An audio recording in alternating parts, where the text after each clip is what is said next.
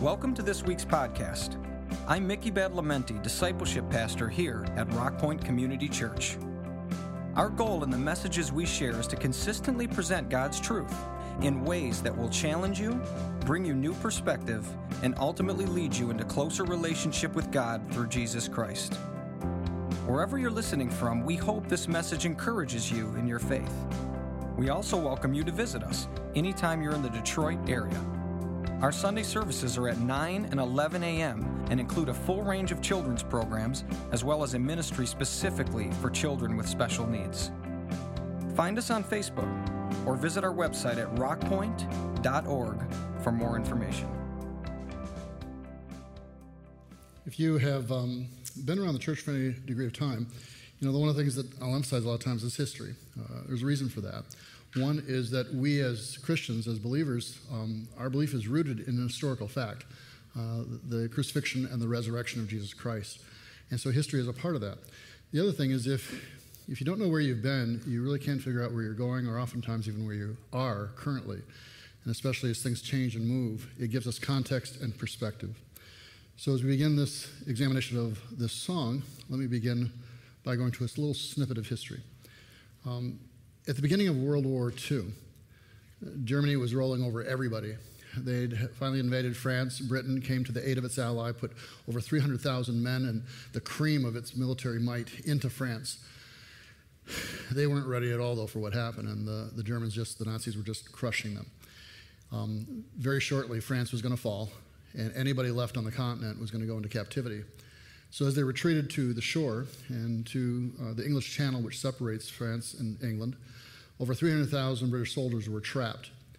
Um, as they were trapped in a situation that was probably one of the most desperate that they had encountered up to that time, and they were facing annihilation or to surrender, um, eventually something miraculous happened.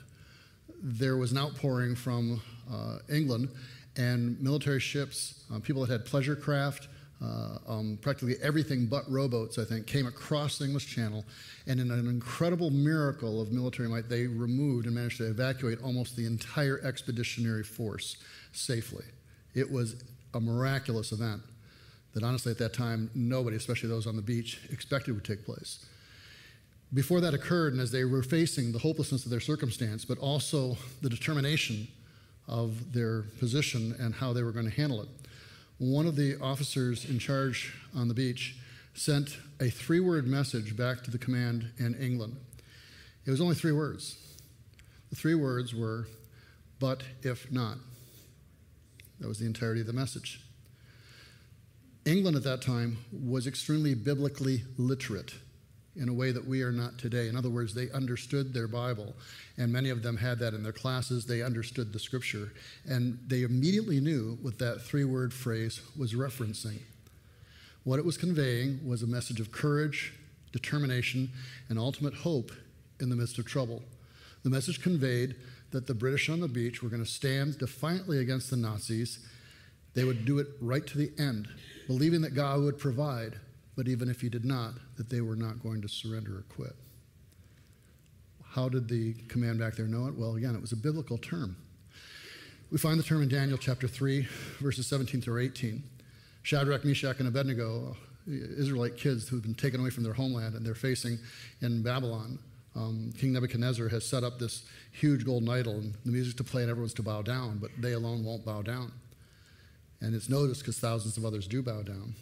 Good imagery for our time today, incidentally, of people bowing down and those who refuse to bow down. He threatens them with uh, um, uh, incineration in a furnace.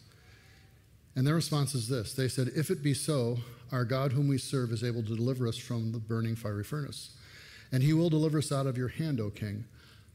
But if not, be it known unto you, O king, that we will not serve thy gods nor worship the golden image that thou hast set up but if not.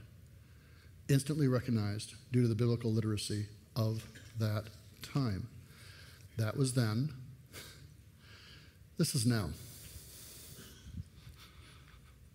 Matthew 6 9 says, Our Father which art in heaven, this be thy name. Hallowed be thy name. Well, These are three of allegedly the most informed people of our time.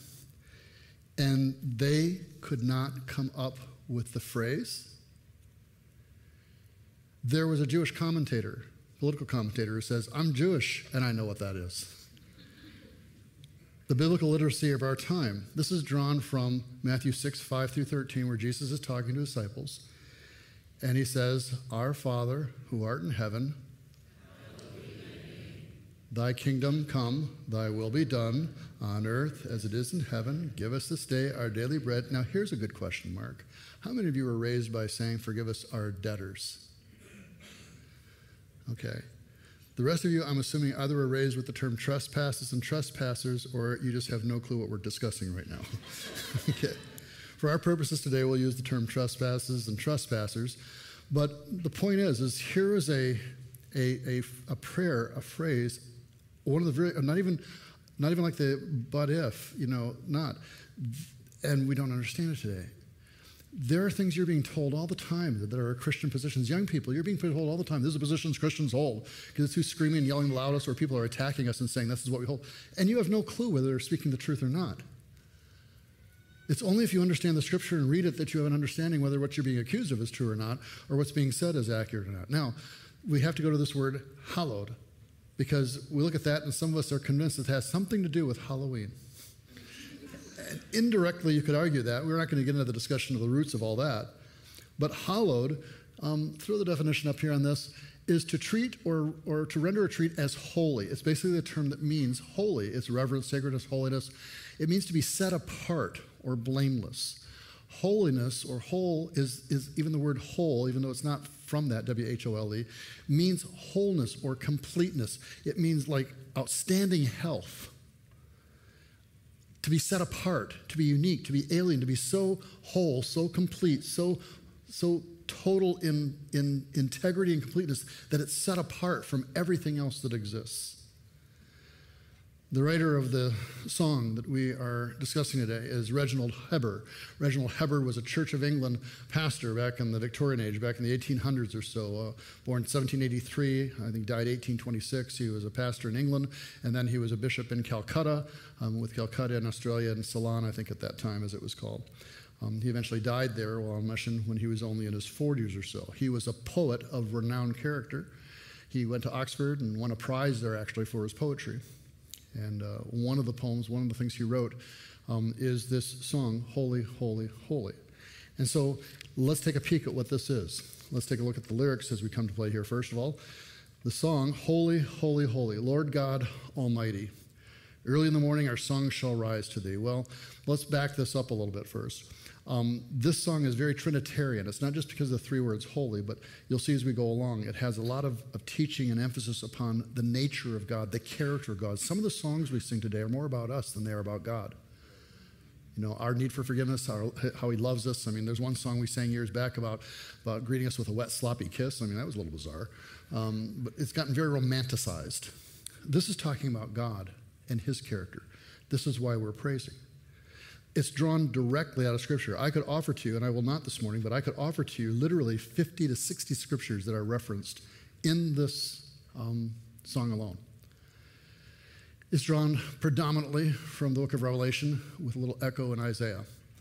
Revelation chapter 4, verse 8. Each of the four living creatures had six wings, was covered with eyes all around, even under its wings. Day and night they never stopped saying, Holy, holy, holy is the Lord God Almighty, who was and is and is to come. In our parlance today, when we want to emphasize something in English, we put an exclamation point, okay? Um, I, I, we're going to go to the picnic, exclamation point. Um, you know, this person was awesome, exclamation point. Jewish literature didn't have uh, um, exclamation points. What they did is they used repetition. And so when you see in Scripture, or even Jesus saying, truly, truly, it's not just saying this is what it is, it's saying really pay attention to this. When it says it three times, that was to the maximal effect. So, verily, verily, verily, I say unto you, or truly, truly, truly, or holy, holy, holy. We're not just saying it's holy. We're not just emphasizing that it's holy. We're practically screaming that it's holy. And so you have to understand when it's written in Scripture here, holy, holy, it's ramping up. Holy, holy, holy is the Lord God Almighty, who was and is and is to come. Now, throughout Revelation, we see, and we'll take a few of the lyrics here and break it down as we go by. book of Revelation was written by a guy named John. He was the last of Jesus' apostles. He was, I think, the only one that didn't die by torture or, or by uh, martyrdom. But he was isolated. He was sent to an island off the coast of Turkey called Patmos.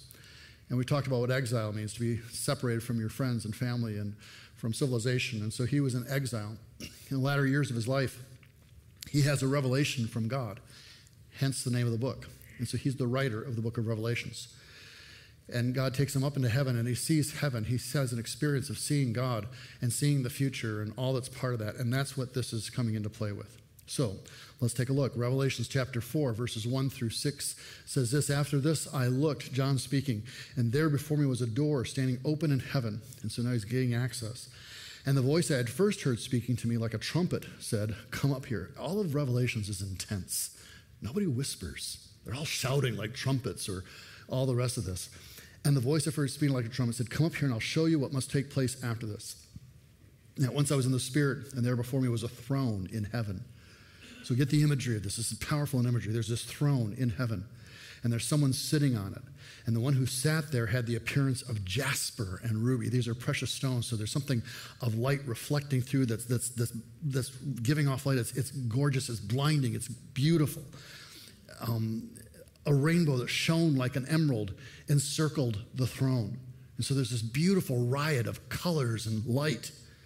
Surrounding the throne were 24 other thrones, littler thrones. Seated on them were 24 elders. It doesn't mean that they were old people, it means that they were leaders. They were people of renown. They were people of authority of some type. And they were dressed in white and they had crowns of gold on their heads. And from the throne came flashes of lightning and rumblings and peals of thunder. In front of the throne, seven lamps were blazing. They're the seven spirits of God. So you've got this powerful imagery of, of, of God on his throne blindingly beautiful with colors and riot of, of, of, of, sensations with the rumblings and flashes and lightning. And then these other elders are gathered around and, and these other authorities, and they have their own crowns, their own thrones, but it's all centered around, around here with, with uh, um, uh, God.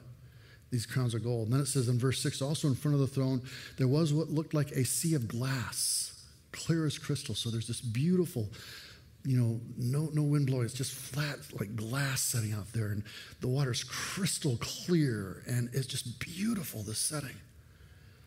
Well, um, let me, let me, let me catch you through the next one. Revelations chapter 4, verses 9 through 11. Whenever the living creatures give glory, honor, and thanks to him, because there's four creatures that jump in here too, the 24 elders fall down before him. Now, they're giving worship all the time. So it's a little bit humorous in a way. These guys are sitting on their thrones, and um, there's worship that starts, and they immediately throw themselves on the floor. Then at some point, I guess they get back up again because they start singing again. They throw themselves back on the floor, and it goes over and over and over and over again. They're in their positions of authority, and constantly they're leaving it to submit to before God. 24 elders fall down before him, sit on the throne, and worship him who lives forever and ever, the eternalness of God.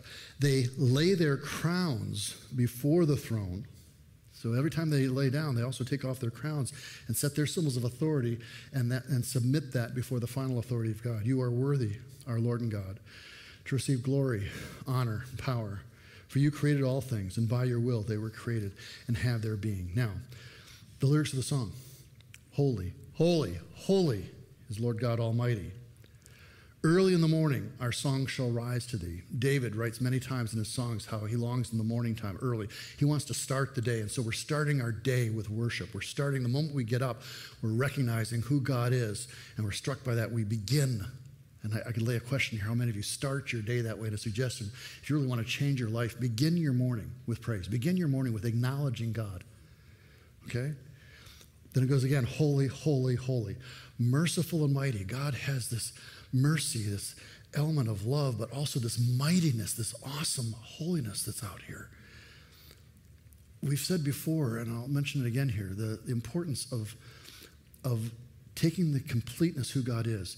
Truth in exclusion to other truth is heresy. So when we emphasize God's love, which He is, it says God is love, but we ignore His holiness, then there's something incomplete. And we tend to be really squashy on things and, and accept all sorts of things that we shouldn't accept, perhaps.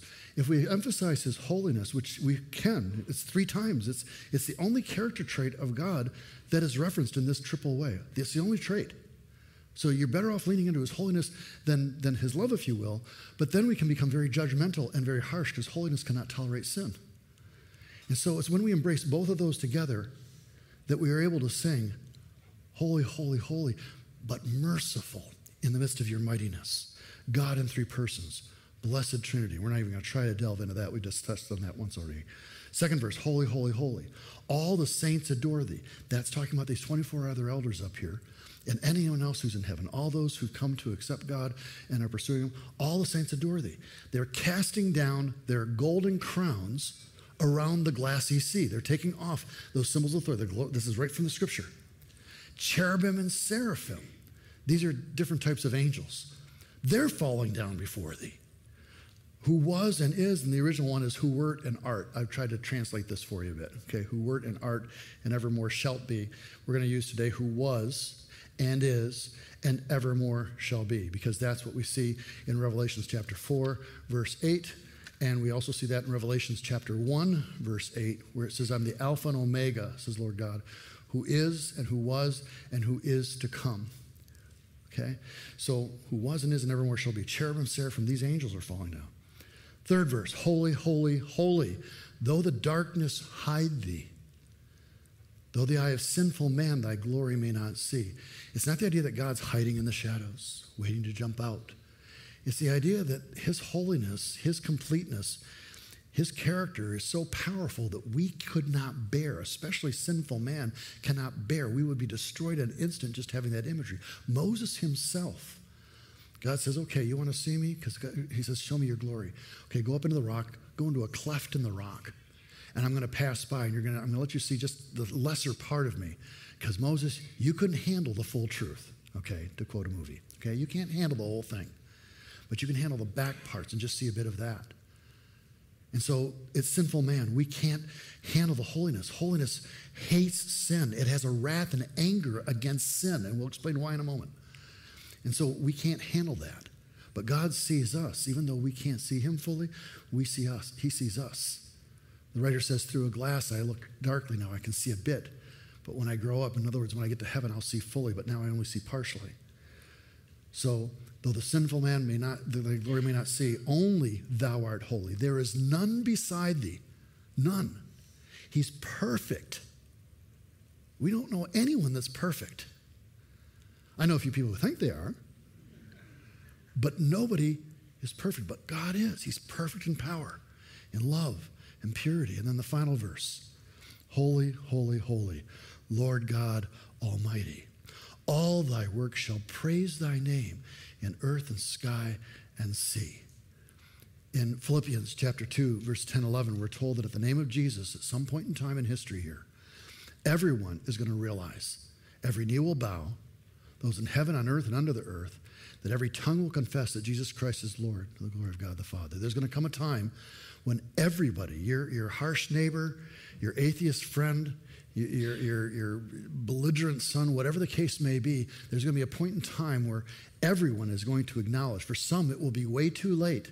We acknowledge it when the conqueror's already come, but it's too late to align. For others, it'll be those that have aligned and will have that moment of time. But all thy works shall praise thy name in earth and sky and sea. And then holy, holy, holy, merciful and mighty, God in three persons, blessed Trinity. That is are the lyrics of the song. And so we're done. Let's just sing the song. And gosh, we can get to Applebee's earlier if we're not going to go out for the food in the patio. Um, but we have a problem here because we're hearing this term, this one character trait that's repeated three times. It's so significant about who God is, His holiness. And we've talked about it being His completeness. We've talked about it being His ultimate health and, and the best of the best of the best. But but here's another problem. Not only do we not fully understand that, we got to take that a little deeper, but there's implications for us in this, not only in dealing with his holiness, but what he's asking us. Because in 1 Peter chapter 1, verses 13 and 19, Peter, the one who denied Christ, but later comes back and, and lives his life fully out, but he knows something about failure. Therefore, with minds that are alert and fully sober, set your heart, set your hope rather, on the grace to be brought to you when Jesus Christ is revealed his coming. So there's a hope we have in the grace of God. Even though we're sinful, God's totally holy and can't tolerate sin. We have hope because of the grace of God through the person of Jesus Christ. His death, his sacrifice paid the price for us. And, and so we have hope. But it doesn't stop there because some of us want to stop there and say, well, I'm in grace. So that's cool. God loves me and I can do whatever I want. Or, or you go over here in your holiness, I can never please him. But again, it's pulling these things together here. As obedient children, verse 14, do not conform to the er, conform to the evil desires you had when you lived in ignorance. But just as he who called you is holy, so be holy in all you do. Oh. It goes on. For it is written, Be holy, because I, God says, am holy. And it's referencing a passage I'll go to in a moment. So there's something about this holiness thing that God has that somehow now we're supposed to be part of this. Since you called on a father who judges each person's work impartially, he judges us. No, God doesn't judge anybody. He accepts everybody without any repentance at all. That is not biblical and it's not Christian. And you're wrong for hearing that or saying that or believing that. His holiness demands change. His holiness cannot tolerate sin. His holiness requires repentance. Then his love is poured out. Since you call on a father who judges each other person's work, judge, we don't judge. God's saying there's a time that's going to happen. Judge these persons' work impartially. Live out your time as foreigners here in reverent fear. I'm an American, but I'm a foreigner in this country. As much as if I'm in Italy or in Saudi Arabia or anywhere else. Does that mean I can't live my life out as an American? No, I can. I'm kind of glad about it. There's some great things about being an American. But what happens when America no longer lines up with those things of Scripture and Christianity? What do I do at that point in time? Well, if my identity is overwhelmingly American, then I buy into that and I'll find any reason to uphold that, even against Scripture. But if my identity first is that of a Christian, if my identity first is as a foreigner here, it doesn't matter your ethnicity, it doesn't matter your nationality. We're all brothers in Christ then and I, am motivated differently. Live it out in reverent fear. For you know that it was not with perishable things, as we read the scripture last week, such as silver or gold, that you were redeemed from the empty way of life handed down to you from your ancestors, but with the precious blood of Christ, a lamb without blemish or defect. Uh, the holiness thing, it's written. Where's it written? It's written when the, the Jews have come out of Egypt and God is addressing them. Leviticus chapter 11. I am the Lord who brought you up out of Egypt to be your God. Therefore, because Leviticus 19:2 speak to the entire assembly of Israel and say to them be holy because I the Lord your God am there's multiple other scriptures that go to the same thing what's taking place here is that God's sitting here saying look at Holiness is, is a central trait for me. I am love too, and don't isolate those things off. But, but holiness is a powerful element. And, and if I'm holy, I'm asking you to be holy too. That means you don't just take your sin and bring it in with you. It means that we have to face our sin. We have to repent of what those things are. We can't say what the world says about it. We can't say what America says about it, or whatever country you're part of that is going one way or the other. We have to say what Scripture says about that, not just in judgment towards others. Really, the judgment is to be on ourselves and where we stand. To get an understanding of this and to bring this together a bit, there's one other place where, where these phrases are used. It's not just John. In the Old Testament, prophet Isaiah, one of the most powerful prophets that you're going to come across, King Uzziah uh, was a major figure and he just died, which means the country's in turmoil. And so uh, Isaiah's gone up to the temple, one of the most beautiful buildings in all the world at that time. Absolutely stunning, magnificent, awe inspiring. And he's gone up there to pray. And, and it's in this point, Isaiah chapter 6, verse 1, that he has a vision. In the year that King Uzziah died, I saw the Lord, saw God high and exalted, seated on a throne. He's looking into heaven and the train of his robe filled the temple. It, it completely just, and that, that was a sign of authority. The longer the train, the greater authority you had. and power. And so just the train alone just fills the entire temple, which is a huge place. Above him were seraphim, each with six wings. Six wings. With two wings, they covered their faces. With two, they covered their feet. And with the other two, they're flying.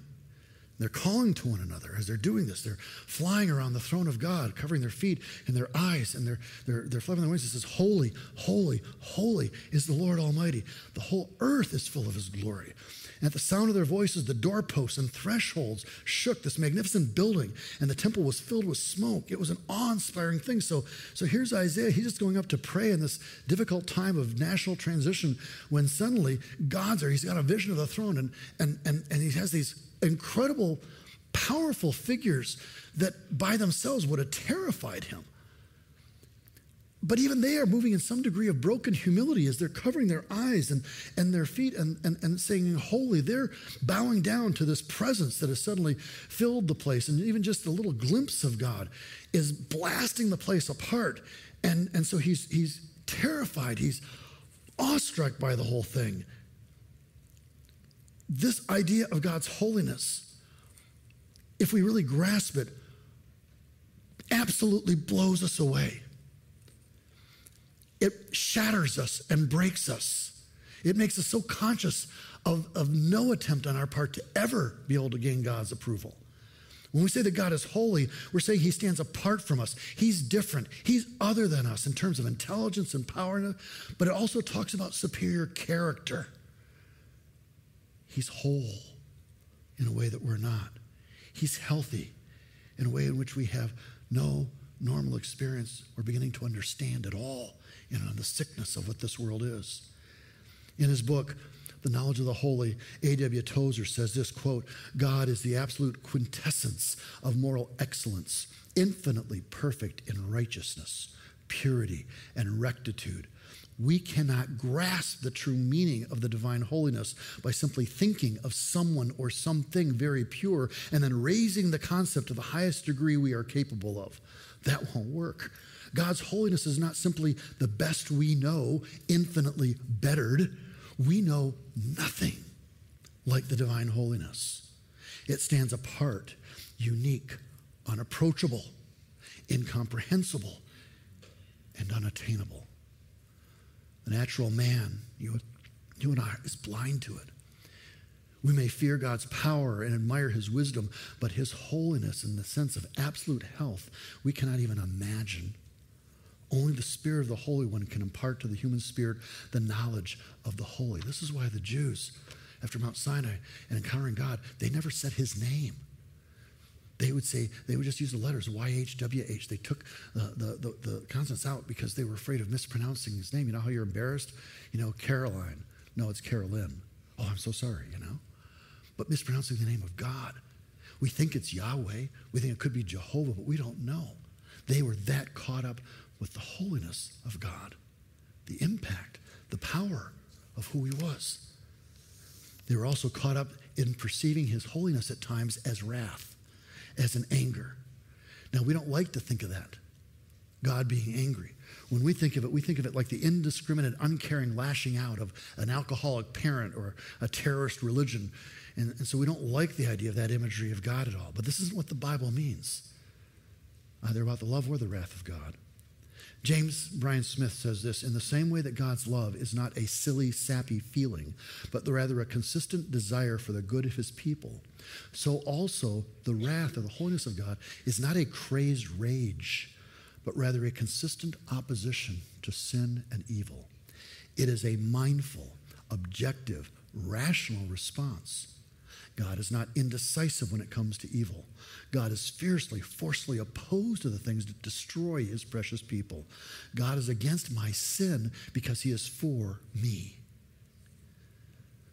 Theologian N.T. Wright puts it this way The biblical doctrine of God's wrath or his holiness as a result, the wrath as a result of his holiness, is rooted in the doctrine of God as the good, wise, and loving creator who hates yes, hates, and hates implacably anything that spoils, defaces, distorts, or damages his beautiful creation. And in particular, anything that does that to his image bearing creatures you, me, our friends, our neighbors, our enemies who are human.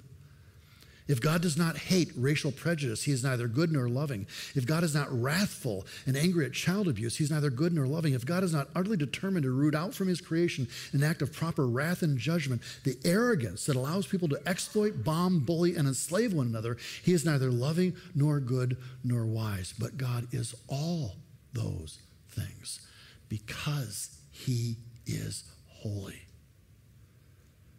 God longs with such a holy desire for the healing of his creatures, you and me and his creation. As a result, he's going to allow anyone to go to hell that wants to. Because any of those individuals who are not willing to recognize their problem or seek a cure, if they were in heaven, heaven no longer would be heaven. C.S. Lewis says there's, there's a way that God approaches. He either says, uh, uh, we either say to him, Thy will be done, or he says to us, Thy will be done. So if we don't submit to his will, he submits, if you will, or allows our will, which carries us ultimately to hell. In fact, one of the requirements, the only real requirement in many ways for going to heaven is to recognize, as Isaiah, as Isaiah does in this passage, that you're not even close to healthy. You and I are not even close to healthy. You are, in fact, an unclean person. And without the touch of God in His holiness, you have no hope, and I have no hope. But Peter says, one who already failed once, three times says we do have hope in the grace of God. Where's the grace of God come in this holiness and, and His love? His holiness is going to consume sin in the end. And that's us as well if we don't repent. But God's holiness also purifies anyone who turns to Him. Why do I say that? Let's go back to Isaiah chapter 6 as we wrap this up. He's awestruck He's overwhelmed by the holiness. Even these incredible, magnificent creatures, cherubim and seraphim, are, are, are, are, humbled in desperate humbleness before the face of God. What chance is he? And he says in verse 5, Woe to me, Isaiah says, chapter 6. I am ruined for I am a man of unclean lips. I am ruined. That word ruined is like undone. I am molecularly dissipated. I am destroyed. I am ruined, for I'm a man of unclean lips, and I live among a people of unclean lips. And my eyes have seen the King, the Lord Almighty. And he's devastated. And then one of the seraphim flew to me with a live coal in his hand, which he'd taken with the tongs from the altar. And when it touched my mouth, see, this has touched your lips. Your guilt is taken away, and your sin is atoned for. Have you come to the place in your relationship with God where you've recognized His holiness, where you recognize your sinfulness, where you have actually repented and, and been like Isaiah, laying yourself down for? And if we do that and accept the sacrifice of Christ on the cross, then there's a cleanliness. There is, we, we are able to now participate. It doesn't mean we're holy, but it means now we begin the process of that. And so now we actually begin to be aligned with God and our actions change. Have you ever seen a diamond that's been pulled off the ground in the rough? They pull this all the time. You'll see a picture 400 carat diamond just discovered, you know, 300 carat diamond. You see this chunk of, of just, it's ugly. It looks nothing like a diamond. You and I have probably found many diamonds before and just didn't realize it. You know? I mean, because it just looks like a chunk of crystal. And then they take it to Brussels or they take it to Tel Aviv where they, they cut diamonds and, and they, the workman begins to work on it. And that chunk of rock that was maybe 400 carats to start with ends up being 300 carats. You know why? They cut one quarter of it, maybe more sometimes away. They cut the flaws away. They cut the broken parts. They cut it and they polish it and they cut it and they polish it and they cut and they polish. And then what you have is this incredible glistening thing through which the light shines and reflects, refracts, and, and, and it ends up on some woman's ring, okay? It's beautiful. It's gorgeous. We come to Christ in our brokenness, and He takes this clump of who we are. And once we've submitted before that, He begins to work on us, and this is our lifetime. This is our life. This is why He says, Be holy, for I'm holy. I'm, I'm chipping away at you, I'm cutting away. So that means there's certain things in my life that shouldn't stay, even now. Having served Christ for as long as I've, there's certain things in my life that still need to be cut away. We're being shaped for heaven. This morning, before we sing the song in our closing moment here, I want to ask you have you ever submitted to God? Have you had that moment of time a release. And, if you have, have you continued to allow Him to shape you? So I'm going to ask before we go and conclude the service, I'm going to ask you to bow your head with me and close your eyes for a moment. I'm just going to ask this directly. If you're here this morning, and what you're hearing now is striking in such a fashion that you now understand your condition and the threat that you are in. And I don't say that threateningly. I'm just saying we realize, oh my gosh, God's holy. Everything I've heard about him accepting me without repentance and taking anyone in. No, that's not true. That's not biblically accurate. I've just heard he's holy. Not only holy, he's holy, holy, holy. And this morning, I submit to him. This morning, I take my life and I'm laying it before him. And this morning, I want to acknowledge Christ as my Savior. I want to, to, to, to say, yes, I am sinful and I repent of that. But I thank you, God, because I'm seeing here and hearing today that you provided a way, a sacrifice, something to pay for my sin, the death of Christ, your Son on the cross, and his resurrection. This morning, I want to lay hold of that. If that's you this morning with no one looking around, raise your hand quickly. I just want to pray with you. This is just part of our service. Okay? Anyone else? I see that half dozen hands, eight, ten hands. Anyone else? Okay, I'm seeing the balcony. Yep. Okay. All right. I see it. All right. One last time. Anybody else want to join in on this? Last thing I'll say then is this there are those of us here who we have been saved our whole lives. But today you're getting hit with the fact that you were required and asked to be commanded by God to be holy. That it's not just about where you're at. And that doesn't mean we get filled with guilt and fear and terror. But no, you're being called to something more. This morning, you're conscious of the fact that you've been kind of taking God's grace for granted, and you realize today He's calling you out. He's calling you out to begin to live your life maybe a little differently. There's a, there's a little chip that needs to be taken off of your diamond. If that's you this morning and you want to submit that before God, just lift a hand quickly before Him, wherever you're at. Yeah, a lot of us.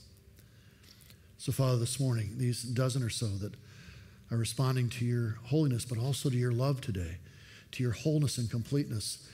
They're recognizing their lives. And this morning they submit to you and they say, God, forgive me. I've lived in ignorance way too long. I've lived in pride and arrogance way too long. I've lived in guilt and shame way too long. And this morning, I'm laying all that down before you. And I want to be made new. I repent. And I embrace the sacrifice of your Son Christ, both in his death and resurrection. And I pray your forgiveness this morning. As we pray that, Lord, I pray each individual who prays that this morning would be instantly and immediately healed and restored spiritually before you, maybe even physically. For others of us, Lord, that today bring our take it for grantedness, our assumptions, our own pride that's crept, even though we've been followers of you, Lord. Our own pride has crept in that we don't think anything needs to be worked on, and we are so wrong. And that doesn't need to result in guilt or condemnation, but in a, in a delight that there's more you're calling us to, Lord.